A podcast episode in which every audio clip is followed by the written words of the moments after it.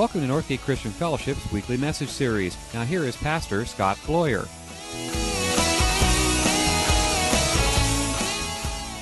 Well, good morning.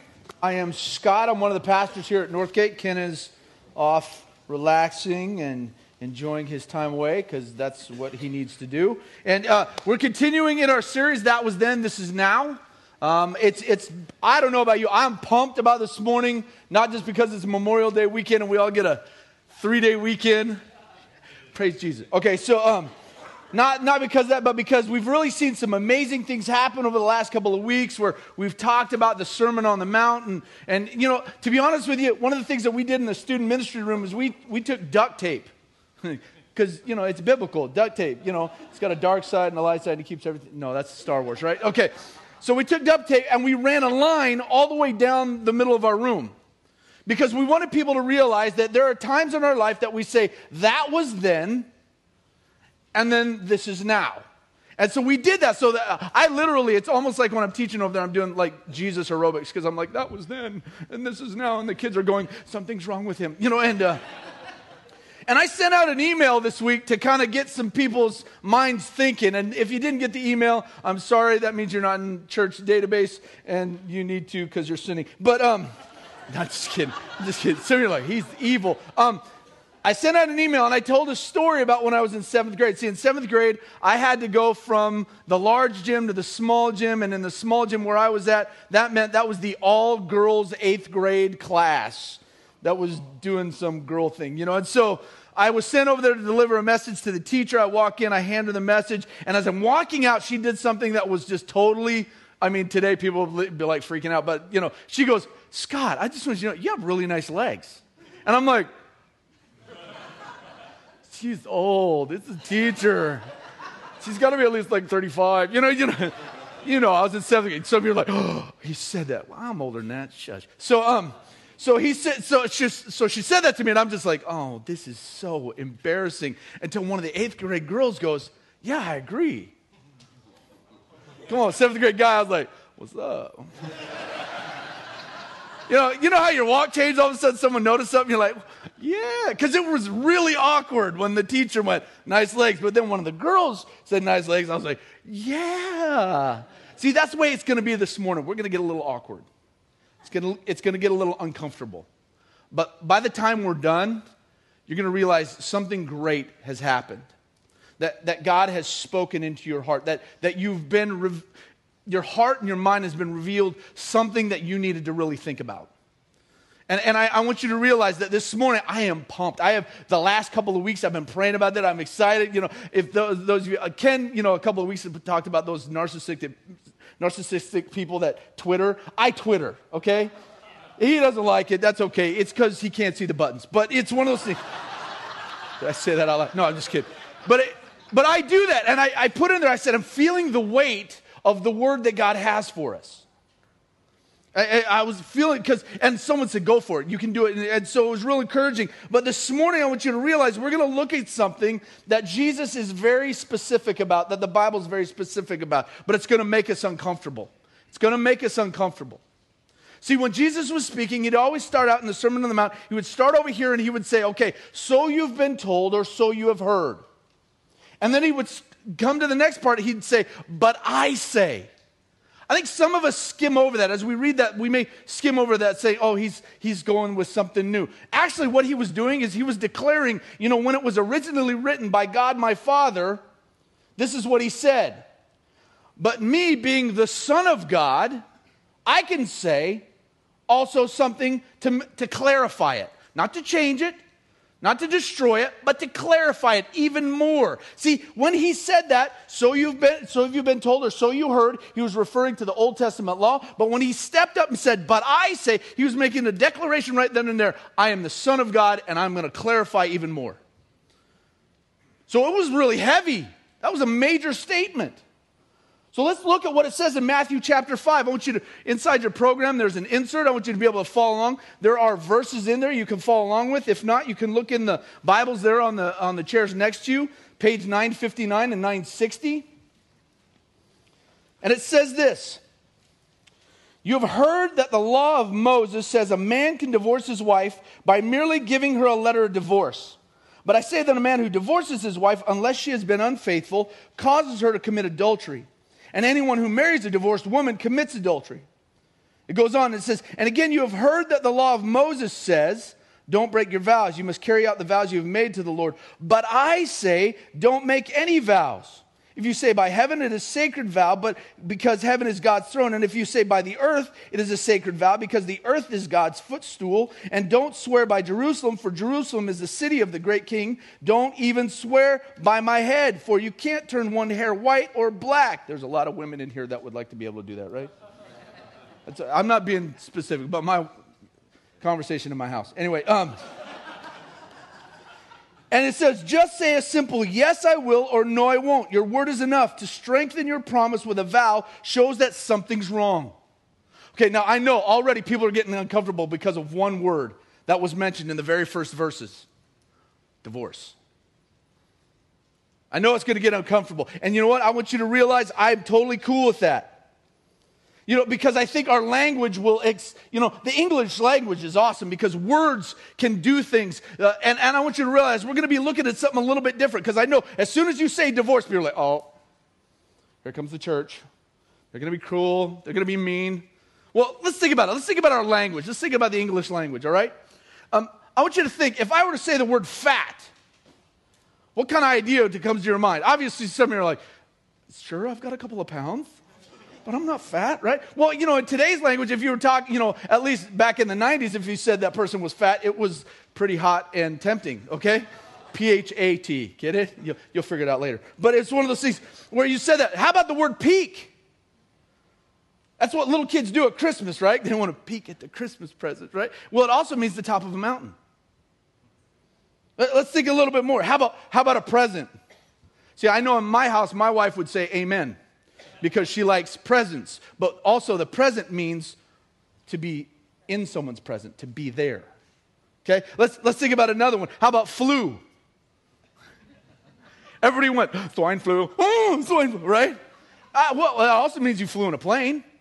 See, the English language can elicit so many feelings. It can create such an idea in our minds about what we're about to deal with. And you know what? I think there are two words that have different meanings now today than they used to the word yes and the word no. The word yes and the word no. They used to mean something different than they do today. See, what we need to realize is there is weight to our word, not just to our words. Okay, and I'm going to flesh that out some more. Uh, on your insert, there's a washer. I want you to tear the washer off of your insert. I want you to place it in a hand, and I want you to hold it in one of your hands the whole time we're doing this. Because you're going to realize this little bitty washer is going to become a really big pain in your butt. Okay? Because you're going to have I want to write a note, but I'm holding the baby, or I, you know, I got to pick my notes, you know, whatever. You know, Come on, I work with students. They're used to it. But it's one of those things where you've got to have to keep it in one hand or the other. Now, I want you to turn to the person next to you and I want you to look at them and say, There is weight in my word. Say it right now. Okay, now wait a minute. Let's try it again. And say it like you mean it. There's weight in my word. and there's a washer in my hand. Okay. Turn to him and say, There is weight in my word. Okay, this is the thing you need to realize. Your word carries a lot. Your word carries a lot. Now I'm going to do something different. I'm going to take the verses we just read and I'm going to work them backwards because I want you to realize the point that Jesus is making. He says, Again, you have heard that the law of Moses says, Don't break your vows. You must carry out the vows you have made to the, to the Lord. But I say, Don't make any vows. If you say by heaven, it is a sacred vow because God, because heaven is God's throne. And if you say by earth, it is a sacred vow because the earth is his footstool. And don't swear by Jerusalem, for Jerusalem is the city of the great king. Don't even swear by my head, for you can't turn one hair white or black. Just say simple yes, I will, or no, I won't. Your word is enough. To strengthen it with your promise, a vow shows that something is wrong. See, what this is saying is you express your word, your honor, your character by your mouth. You, you, you, you send those things out. When you say yes, you're supposed to mean yes. When you, when you say no, it's supposed to mean no. That means when you say something, there is weight to the honor and character of your word. That's your first fill in the blank. This is what the word expresses from your mouth. See, when you say something, it's supposed to mean something. Today, that is not quite true, is it? We always hear yes, but. No, I, I, I, not really. Usually, when you hear someone get in trouble, they, they might even say no because they're actually caught and they begin to lie. I mean, our, our language has been come to a place where we really don't own up to what we say or what we do. I mean, my kids know in my house, I, I try to be one of those people that says yes or no. If I say I'll think about it, they always go, oh. If I say I think about it, then they go, well, that means no. Right? Because then I, want, I really want to say, I want to ask your mother so that we can work together on this. And if we work together on this, then you're not playing mom and dad against each other. Because our word means something. See, is that true for you? If you were to walk up to say to someone and you were to say yes to something, do they really believe you're going to follow through? If you say no, do you really say no and mean no? See, I work in a church. I've had to learn really, really well how to say no. Because people, unfortunately, in a church think that as a pastor or a leader in a church, you always have to say yes. Well, this is a good idea, but no. So you need to come and be at my house. You need to come take it. Well, you know what? I need to be at my house. I had to learn real early in ministry that I had to be really tough at saying no. And it's hard because I care about people. I love my job. I want to be there for people. But you know what? I love my wife and my kids just as much. In fact, if you read through the Bible, Jesus said that I am supposed to take care and love my wife. He'll build his church. So I went, okay, I got to take that. So people would show up. I said, no. In fact, thir- at one point in time, Thursday nights was our family night. And people would show up at our house, and I would stand in the door. And they'd be like, can I come in? No. Well, I need to. um, is anybody bleeding out of their eyes? Their head exploded, whatever. And they're like, no. I said, I'll talk to you in the morning. See, I, I wanted my kids to understand when I said no to those things that I was honoring them. That when I told my kids, no, you can't do that event because I'm going on a date with your mother. That there was priority and weight to our words. Because in Ecclesiastes 5, 5, and 6, it says this It is better to say nothing than to promise something that you don't follow through on. In such cases, your mouth is making you sin. Don't follow through on. How many times have you told your son or your daughter yes and you don't do it? Your yes now becomes a maybe, and eventually it becomes a no because they don't trust your word. Your, your, your, word doesn't mean anything. See, back in Jesus' day, they'd say, Oh, I swear by God that I'll do it. Jesus said, Don't do that. They go, Oh, I swear by, by, by, by the heavens on the earth. I swear by this. I swear by the hair on my head. Jesus said, Don't do it. If you have to swear by your yes or your no, then you're not really meaning what you're saying. James 3:10 says, "And so blessing and cursing comes pouring out of the same mouth. Surely, my brothers and sisters, this is not right." See, what, what we need to realize is sometimes we say yes and we don't mean yes, and we say no and we don't mean no. And so we're saying, we're talking out two sides of our mouth. Je- Jesus says, you know what? I don't want that. I don't need that. He says, we don't need a double standard for our life. And where has most people, let's be honest, have seen a double standard? Christians.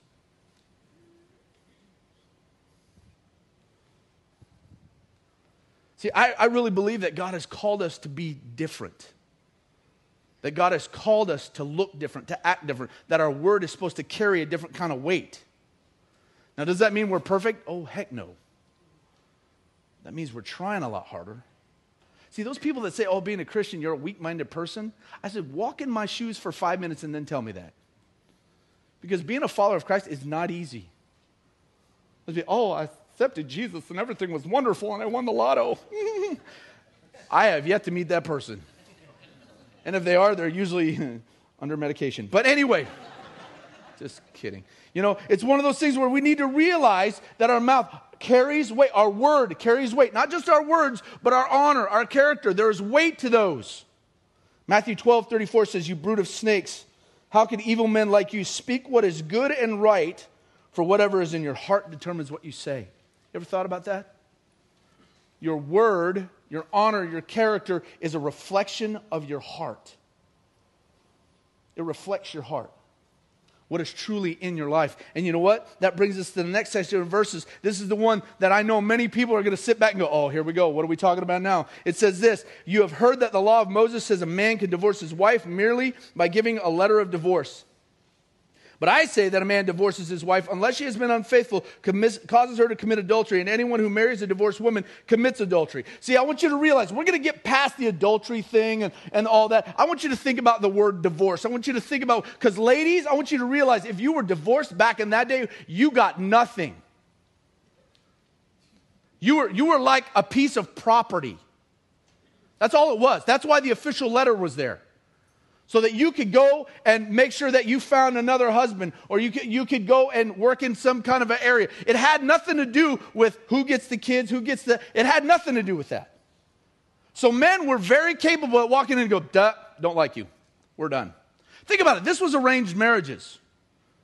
Okay? This was not because we love each other and we care for it was because mom and dad gave a dowry to a family that I was going to marry. So this was more of a business transaction than a heart transaction. All right? You got to think this through. The difference now there's there is a difference because some of we choose who we marry. Arranged marriages you don't. I was part of an arranged marriage when I was in India. They had met twice. Second time was their wedding day. Do you know why women wear veils in weddings? Arranged marriages. I did research on it. Do you know why the bride is not supposed to see the groom before the wedding? Arranged marriages. Because the guy's getting, you know, married, the girl's getting married, she wears the veil because what if she's ugly? By the time they've said our vows, they lift up the veil. Hello, you know? That's why the groom couldn't see the bride before the marriage because if he saw her and she wasn't what he was expecting, he would run. Because I hear all these people, oh, it's bad luck that I don't want to see my bride or my groom before the wedding. I'm like, do you love him? Do you know what he looks like? You're good. You're good. You're good. See, divorce was a whole different situation. But this is the thing God says the same thing about divorce then as he does today. And they had the same problem then as we do today. And I know some of you are going to really think that we're going to be touchy about this word divorce. Because you know what? It really is a big decision about your word, your character, and your honor. Because there are still people today that go, oh, I'm done. Mm-hmm. It's the, I'm not happy. I want you to realize God never really cares about your happiness. He's more worried about your character. Because I'll be honest, there are days that I am not happy as a father, as a husband, as a pastor. I'm sure God gets real worried at night. He's, oh, Scott wasn't happy today. Are you serious? Right? No, what he's thinking is, what am I doing in Scott's life and his heart to make him more like my son? That's character. That's honor. There, if you're married, if you were married, if you're going to get married, at some point in time in a service, you are going to say, until death do us part. That is a word. You are giving your word not just to your bride or your mate or your groom, but you're giving it to God. Now, some of you say, Well, I, I didn't know Jesus before I got married. That doesn't change things. You still said yes. You said, I do. Now, I want you to realize that this is really going to make people uncomfortable. I really don't care. Because this is what Jesus is saying. This is what the Bible says. Look at what it says in Matthew 19, verses 4 through 9. It says, Haven't you read the scriptures? Jesus replied. They recorded that from the beginning of time, God made them male and female. And he said, This explains why a man leaves his father and mother and is joined to his wife. And the two are united into one. Since they are no longer two but one, let no one separate them. For God has joined them together. they asked the question. Now, you got to realize in the context of this scripture, uh, they, they had just busted John the Baptist. Remember, John the Baptist gets his head chopped off because he's hacking on the king of the time right there, saying, You, you divorced your wife, you married your brother's wife, and now you're thinking about sleeping with your daughter. right? So, John the Baptist just got his head cut off. So the Pharisees go, Okay, then why did Moses say a man can merely write an official letter of divorce and send her away? Jesus replied, Moses div- uh, permitted divorce as a concession to your hard hearted wickedness. But it's not what God had originally intended. If you've got your insert out, I want you to circle originally intended. See, God did not originally intend for that. And he says this, and I tell you this a man who divorces his wife and marries another commits adultery unless his wife has been unfaithful. See, Jesus said, Moses said it's okay because we are stupid. We're hard hearted people. We struggle with the same things. In fact, if you read the Matthew 5 31 to 32 in the message version, I thought this was more clear for us. It says, Remember the scripture that says, Whoever divorces his wife, let him do it legally, giving her divorce paper and her legal rights. See, that's that business transaction. And then it says, Too many of you are using that as a cover for selfishness and whim, pretending to be righteous just because you're legal.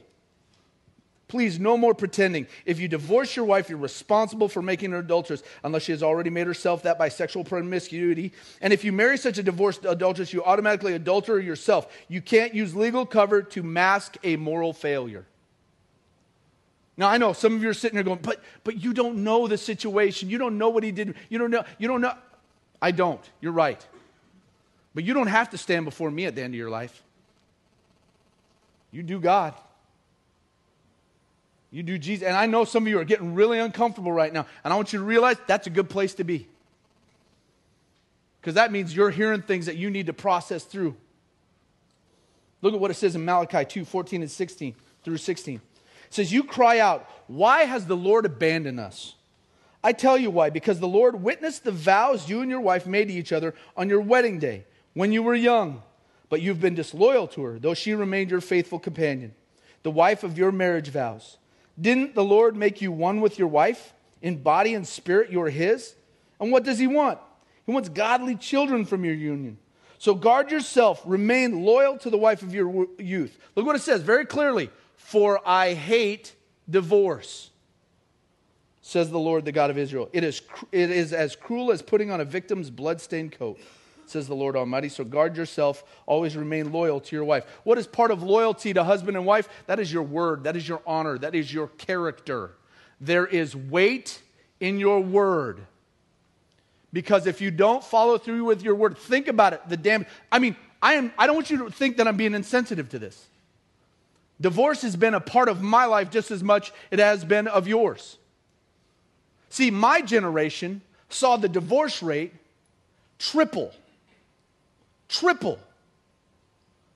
Now, as a father myself, I have my daughter writing me a letter or a card on my anniversary th- thanking me for being married to my wife because all of her friends' parents are divorced.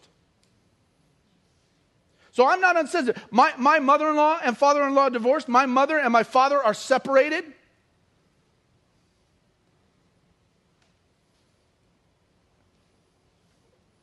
You know, last Saturday, I celebrated 17 years of marriage with my wife. And I want you, I, I want you to realize the weight of that word carries still so much in my heart today. Because I didn't make that promise just to her. I made that promise to God. I didn't make that promise just to God and my wife. I made it to my kids. I made it to my friends. You know what's funny is most of the people that were at my, my wedding, uh, my, well, my wife was there too. Our wedding. that was bad. Um, I heard comments. I heard this comment. I, I bet you it lasts three years. Now, does that carry some, you know, anger in my heart about what they, you bet. Am I trying to prove them wrong? You bet. That's not a whole reason, but it's a good incentive. I got to tell you that right now. Because this is the thing I love my wife.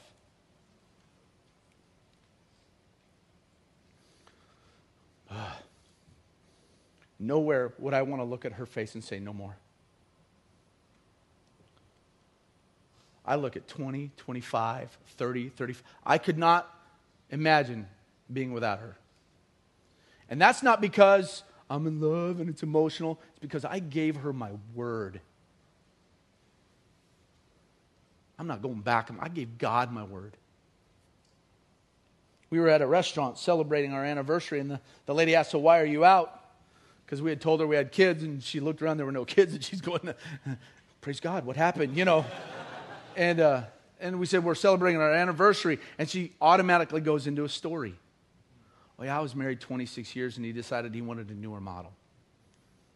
I have to be honest with you, in my heart, I was ticked because I watched her face. She was like, I was a stay at home mom for 25 years, and, you know, and, and then after all the kids were gone, you know what happened there? They didn't date each other. They had more commitment to their job and kids than they did their marriage. You know, I made a promise to my son that I was going to date his mother.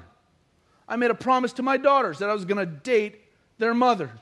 I wear a ring on this hand because I told them, I made a promise to them that my ministry would not come in front of my marriage. Some of you need to think about the word that you're carrying because I think your job carries more weight than your wife or your husband. There's got to come a time and place where we say, you know what? No more. Now, this is the real important thing. This is what I want you to walk with. This is huge. When there's weight to your word, I want you to realize that God hates divorce, not divorced people. Not divorced people. There's a big difference there. Because divorce, the action of divorce, there is damage there, isn't there? I guarantee you, there's, there's no person that went through a divorce that went, whew, I want to do that again. right? That was awesome. Oh, you've got to try this, right? I guarantee you that's never happened. You know, I was watching a chick flick yesterday. Was it yesterday or Friday? Friday. Bride Wars. Praise God, the Nuggets were on the next day. There was some redemption. But but this is the thing, I'm watching it, and at the end of the movie, this is what I caught. I, I turned and looked at my wife because of the whole weight of what we've been talking about. And the girl, the girl who was the first one to get married at the beginning of the movie is now already divorced. And she goes, Oh, it's just my first one. She goes, My next wedding is going to be great. I'm like, Are you serious? That is what we've re- reduced our word, our commitment to in a movie where at the beginning of a, an hour and a half flick, someone's already divorced by the end and going, ah, that's just my first one. See, God hates divorce. He doesn't hate divorced people. Unfortunately, in Christ, Christian world and in the church, we've put that red letter, that scarlet letter on people that are divorced, and they're, oh, you're divorced, you can't do this. You know, there's nothing in the Bible. God says your sin is no different than my sin. We all do something wrong. If you haven't done anything wrong, then you're probably asleep.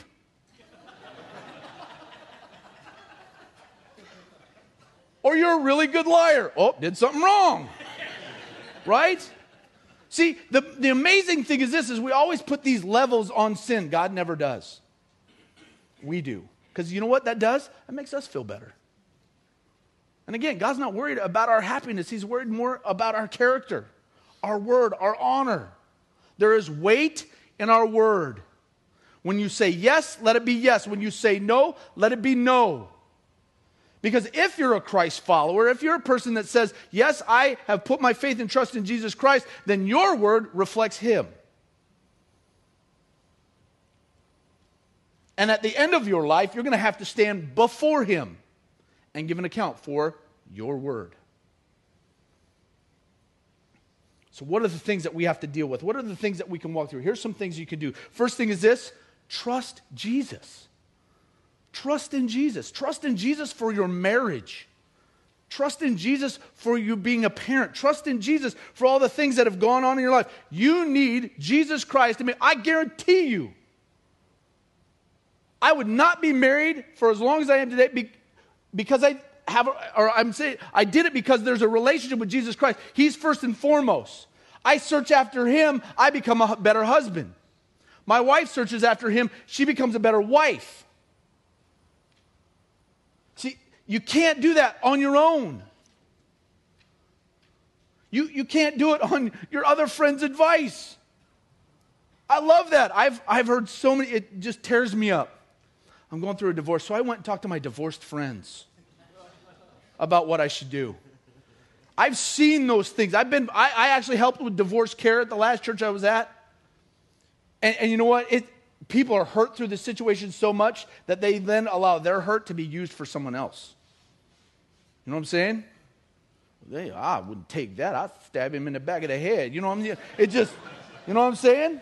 And, and, so this is the thing. There's either encouragement or there's discouragement, but there's weight to your word. And so you need to trust in Jesus. If you're a follower of Jesus Christ, you need to trust in Jesus. He's going to give you the strength, the power, and the ability to honor your word. If you're not a follower of Jesus Christ, then you need to trust in Him so that you won't mess it up. Romans 10, 8 through 10 says, Salvation that comes from trusting Christ, which is the message we preach, is already within easy reach. In fact, the scripture says the message is close at hand. It is on your lips and it is in your heart. Many of you sitting here this morning are already thinking about what does it mean to put my faith and trust in Jesus Christ because God has stirred something up in your heart. Maybe you're the person that's gone through a divorce and you feel like no one cares. But you realize Jesus does. He knows you're hurt. He knows you're, that's why he hates divorce. Because there's damage. We care. We want you here. Divorced people should be in church. If you say otherwise, please leave. Because this is a place of healing where God is able to say, you know what? Your heart has been broken. You've been, I want to love you.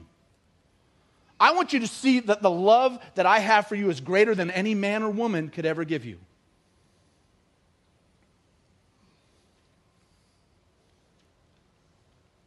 Colossians 1:14 says God has purchased our freedom with his blood and forgiven of, uh, forgiven of us of all our sins. You realize that God forgives all your sins, past, present, and future. So you may be sitting there, well, you don't know what happened in my, uh, my divorce. I did this and he did this. You know what? God knows that. He doesn't care. He loves you right where you're at. He doesn't act you to, he doesn't expect you to stay where you're at, but he loves you right where you're at. Romans 4 7 says, Oh, what joy for those whose, de- listen to this, what joy for those whose disobedience is forgiven, whose sins are put out of sight. Isn't that a beautiful picture? When you trust in Jesus, the things that you've done wrong are no longer visible. God doesn't see them. Why should you? I really believe a lot of us have been forgiven by Jesus, but we're so good at hanging on to guilt that we don't allow Him to forgive us. Jesus said, when, I tr- when you trust in me, when you put your faith and trust in me, it's all gone. He says it's as far as the east is from the west. If you travel around the globe and you head west, you will never, ever, ever head east. If you head north south, right? You head up north, you're eventually going to go south, right? So the Bible was pretty cool when it said east to west because you never run into that. Your sins are forgiven. You will never run into them again. Now, you may have to deal with the consequences of them that's different than having to deal with them because Jesus died on the cross, paying the price for our sins. It says that while we were still sinners, He died on the cross. He never said, Come in, get everything figured out, then trust in me. If you come in here and hear people say, Oh, you've got to you got to get your life right, you've got to change your life, and then you can come to church, then you know what? The person that just told you that is a moron. Because this is the place where hurt people need to come to be healed. Why? Because Jesus does that. Read through the New Testament. He dealt with a hurt first, then he talked about the heart. Second thing we need to do is we need to restore relationships. We need to restore relationships. You may not be able to save your marriage, you may have already been through divorce, but what can you do to restore parts of that relationship? What can you do to bring honor to Jesus Christ through a relationship? Maybe that's damaged the relationship with your children. What can you do to restore that relationship? Maybe it's you asking for forgiveness. Now, I know that means you have to admit you were wrong.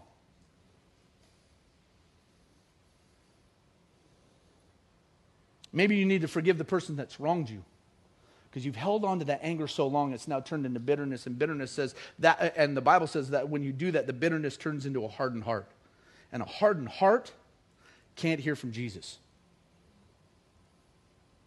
I know some bitter, angry, nasty Christian people, and they act holier than thou. And I really wonder do they know Jesus? Because the Jesus I know loves everybody where they're at, and he loves their heart no matter where they've been. Mark 11, 25 says, But when you're praying, first forgive anyone you're holding a grudge against, so that your Father in heaven will forgive your sins too. Ever thought about that one? Next thing is this is you need to do what you can to restore your word. Restore your word. Maybe it's doing by what we just talked about, forgiving someone, asking the question, how can I make things better in this relationship? How can we walk through this? If you're getting married, think about the yes you're about to make. Don't go in taking it lightly. You know, I, I read the, the joke, you know, as the, wife, the bride was walking down the aisle, she saw the groom, she saw the altar, and in her mind she was saying, I'll alter him. if that's the reason you're going into marriage, please don't. Because you're going to be discouraged. I mean, I cannot fathom the discouragement my wife has had to deal with. because I'm a sinful man. I am not perfect. I never will be. I'm striving for it because why? Because Jesus is. I'm seeking, I'm trying to mature in my relationship with God so that I can be a better husband, a better father. What is your, how can you restore your word? Maybe it means when you go home and you tell your wife that you're going to do the dishes, you actually get up off your butt, put down the remote, and do it. Now, ladies, I don't want to be, amen. Because that may mean you actually have to enjoy your husband's company and actually listen to him when he's talking to you. Oh, got a little personal, didn't it? it was like, hey, now. See, we're, we're, each different, but we've got to restore our word. There is weight to our word. There is weight to what we do. There is weight to being a follower of Jesus Christ. Now I'm going to ask you this morning. I know some of you here, maybe this is the first time, maybe you brought you, you were, you know, it's Memorial Day weekend, you were with family, you came to church and you have a drug problem. You know, your family drug you from the parking lot into church. I know it. You know, you know, some of you are like, yeah, my heels are still on fire. You know, um, but it's one of those things where you went, oh man, I there's something stirring in me. You know what that is? That's Jesus. That's Jesus telling you there's got to be something different. There's got to be a change. It's not about church, by the way. It's about Jesus. It's about having a relationship with Jesus, about putting your faith and trust in Him as your only hope of going to heaven. It's not about what you can do. Not going to church doesn't really. I mean, at the end of your life, if you have not put your faith and trust in Jesus and you've gone to church all your life, He'll go, hey, at least you knew where I was living. Showed up at the house every once in a while, right? This is the thing. Jesus Christ died on the cross to pay the price for your sins. Everyone who trusts in him can have eternal life. And that means that life will be forever. And it doesn't start the day you die, it starts the day you believe. What do you believe this morning? Can you do marriage on your own? Can you do life on your own? I can't. I screw it up. But I know that the Jesus that died on the cross, that lives in me and through me, can make me a better man, can walk me through this, can make me a better husband, that can give me the weight to my word. Maybe this morning you're one of those people that has been divorced and you felt picked on this morning. I hope you don't, because that was not the point. The point was for us to think about what does it mean when we say yes and no?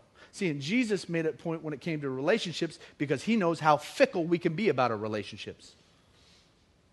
He knows that what comes from our mouth is a reflection of our heart. He knows the damage that comes with divorce. Those of you that have walked through that, you know the damage that comes. Maybe you're a child of it. Maybe you're going through it right now. Maybe you're thinking about it. Think very carefully about what you do next. See, God is not so into your happiness, he's more worried about your character. Sometimes you got to go through things hard way to develop that character. Sometimes that means you've got to say, I screwed up. I was wrong. Forgive me. I want everybody to close your eyes, bow your head.